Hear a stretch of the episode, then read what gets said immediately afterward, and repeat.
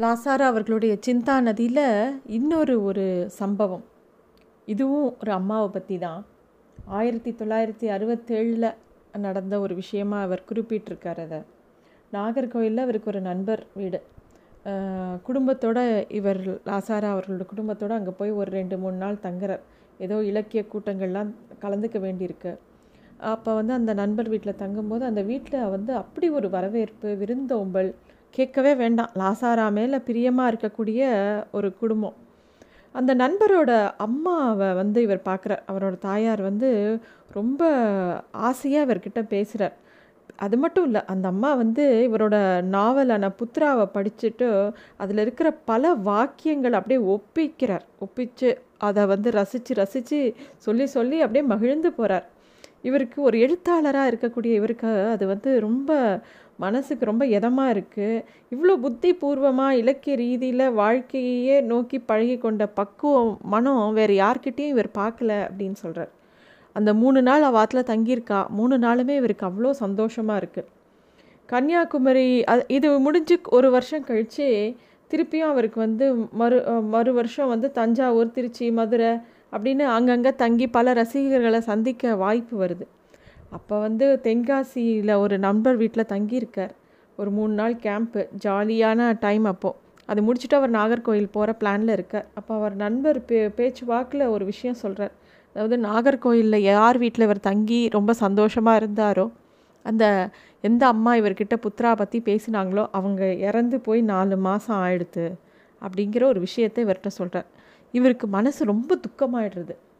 அந்த அம்மாவோட சந்திப்பை ரொம்ப எதிர்பார்த்துட்டு இருந்தார் இவர். ஏன்னா இந்த தென்காசிலேருந்து அடுத்தது நாகர்கோவிலுக்கு போக போகிறார் அந்த அம்மாவோட திருப்பியும் பேசி ஒரு நல்ல இனிமையான ஒரு நிகழ்ச்சி நிகழ்வு நடக்குங்கிற எண்ணத்துள்ளேயே இருக்கார் அவர். மறுநாள் வந்து ஆனால் அவர் நண்பர் ஏன் தங்கிட்ட இந்த விஷயத்த சொல்லலைன்னு இவருக்கு ஒரே வருத்தம். மனசுக்குள்ளே ஒரு ஓரமாக அது நெருடலாகவே இருக்குது இவருக்கு. இவர் மறுநாள் வந்து நாகர்கோவில் நண்பர் வீட்டுக்கு போகிறார் பிற்பகல் மூணு மணி ஆகும் இருக்கும்.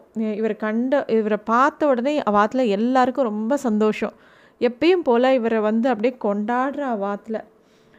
அப்புறமா வந்து சாப்பிட்டு எல்லாம் பண்ண உடனே வா வாத்து வாசல் பக்கம் இருக்கிற ஒரு அறையில் வந்து இவரும் இவரோட நண்பரும் பேசிகிட்டே இருக்கா.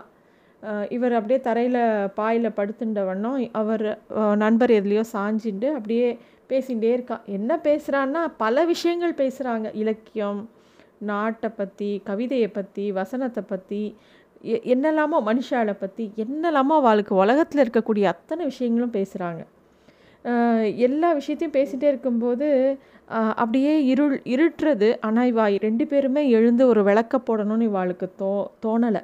அப்படியே பேசிகிட்டே இருக்கிற நேரத்தில் நம்மளே வந்து ரொம்ப சுவாரஸ்யமாக பேசிகிட்டே இருப்போம் நம்ம நண்பர்கள்ட்ட. திடீர்னு ஒரு இடத்துல ஒரு மௌனம் அப்படியே படியும். அதை ரொம்ப அழகாக லாசாரா அவர்கள் எழுதியிருக்கார். அந்தி இறங்கி ஒருவர் ஒருவருக்கொருவர் முகம் மறையும் அளவருக்கு அ- அறை இருண்டு விட்டது. விளக்கை போடத் தோன்றவில்லை.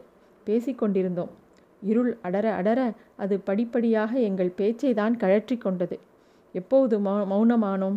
ஏதோ ஒரு உள்நிறவின் பொங்கலில் எங்களை பூரா வியாபித்து கொண்டே இருளின் இதவில் ஒரு சின்ன சம்புடத்தில் உருளும் இரு ஜிண்டான் மாத்திரைகள் போல ஒரே கோஷத்தில் இரண்டு உயிர் தாதுக்கள் போல் பறவை கூடில் ஒரு இரு குஞ்சுகள் போல் எங்கள் உள்ளங்களின் நெருக்கத்தில் ஒரு தனி கதகதப்பில் அது தந்த மதோன் மத்தத்தில் திளைத்து கொண்டிருந்தோம். இந்நிலை எங்கள் நட்பின் தன்மையால் அல்ல அது அந்த சமயத்தின் மகிமை அப்படின்னு சொல்கிறார் அந்த மாதிரி வா ரெண்டு பேரும் அப்படியே ஒரு மௌனமாக இருக்கார். கொஞ்ச நேரம் கழித்து அவரோட நண்பர் வந்து கொஞ்சம் பழக்கடை வரைக்கும் போயிட்டு வரேன் அப்படின்னு எழுந்து போகிறார் போட்ட உடனே போன உடனே விளக்கே போடாமல் அந்த அறையை சுற்றி இவர் பார்க்குறார். இன்னொரு அறையில் போய் எட்டி பார்க்குறார். அதோட வாசப்படியிலேயே நின்று சுற்றி சுற்றி பார்க்குறார். கட்டில் ஜன்னல் ஓரமாக அதே மூலையில் தான் அந்த அம்மாவோட எங்கே போன வருஷம் அந்த அம்மாவோட பேசியிருந்தாரோ அந்த இடத்த பார்க்குறார்.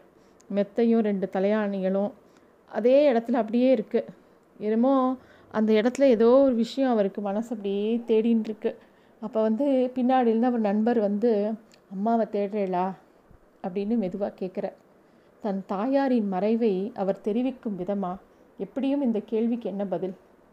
அவர் அப்படி கேட்டது வந்து இவருக்கு மனசை என்னமோ பண்ணிடுது அதாவது அம்மாங்கிறவா வந்து ஓ அம்மா ஏன் அம்மான்னு பிரித்து எதுவும் கிடையாது. அம்மான்னா அம்மா தான் அவரோட நண்பரோட அம்மா போனது கூட இவருக்கு சொந்த தன்னோட அம்மா போன மாதிரியே இருக்குது போன வருஷம் அந்த அவள் அம்மாவை பார்க்க வரும்போது இவரோட அம்மா இறந்து போய் ஒரு வருஷம் முடிஞ்சு அதுக்கு தவசம் பண்ணிட்டு தான் வரும்போது தான் இவள் அம்மாவை பார்த்து பழகினார். அதனால அவள் அம்மாவை இவ அம்மா கிட்ட பார்த்துருக்கார். அதே அம்மாவை மிஸ் பண்ணுற மாதிரி அவருக்கு தோன்றுறது. ஆகவே இங்கே இப்போது நான் தேடியது அவர் தாயாரியா என் தாயாரியா?